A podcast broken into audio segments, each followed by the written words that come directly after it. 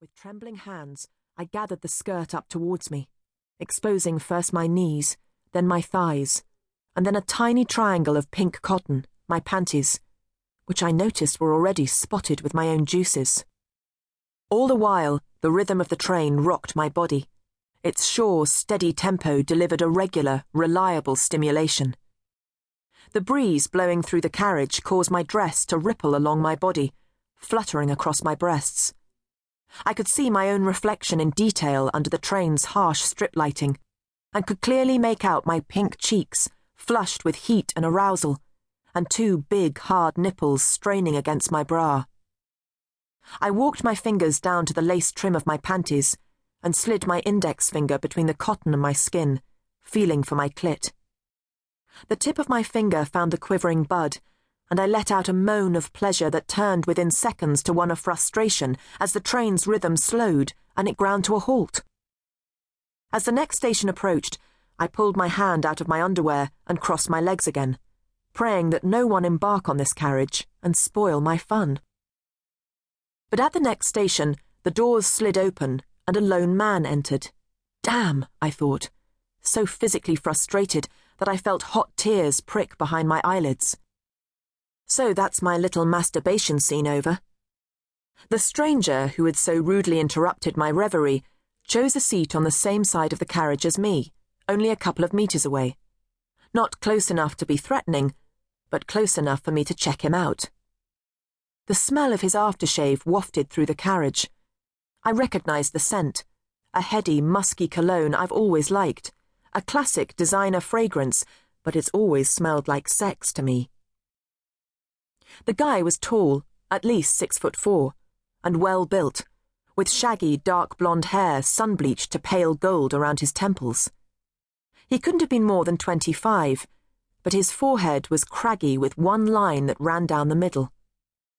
He also had blue eyes and a Brad Pitt pout, sweet, vulnerable features on an otherwise rugged face.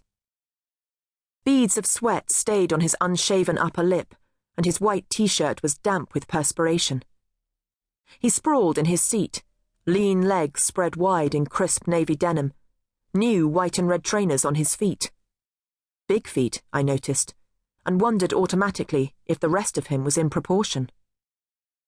I bit my lip, diverted my thoughts to the report I had to write in the morning, tried to study the adverts on the tube, hoping that concentrating on commercials for head lice and car insurance would dampen down the fire of lust that I'd kindled between my legs.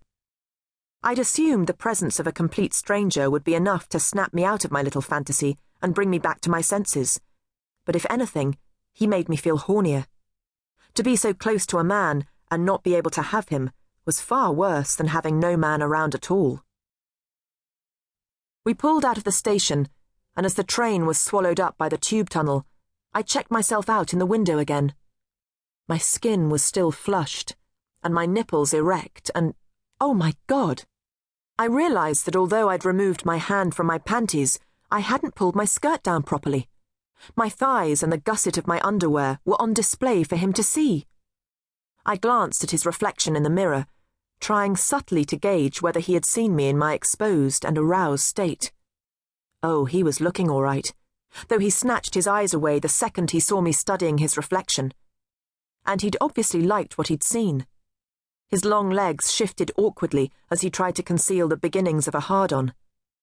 The thought of his cock made me catch my breath, and as I gasped, he looked directly at me for a second. I whipped my head around to face him, but before I could make eye contact with him, he looked away, cheeks blazing, trying even harder to hide his erection. But it was now too big to hide. I could tell from the bulge in between his legs that his dick was tall and broad, just as he was. And the thought of it just flipped a switch somewhere inside me. This is where I went crazy. I closed my eyes, knowing that he would be watching, and spread my legs. I slid my hand down between them and rubbed my index finger over my gusset, gently stroking my clit through my cotton knickers. Up and down, up and down my finger went, keeping time to the rise and fall of the train's rhythm. The movement of my hand was soft and subtle, but the effect it had on me was far from it. I could feel my pussy swell and moisten, prepare itself for whatever.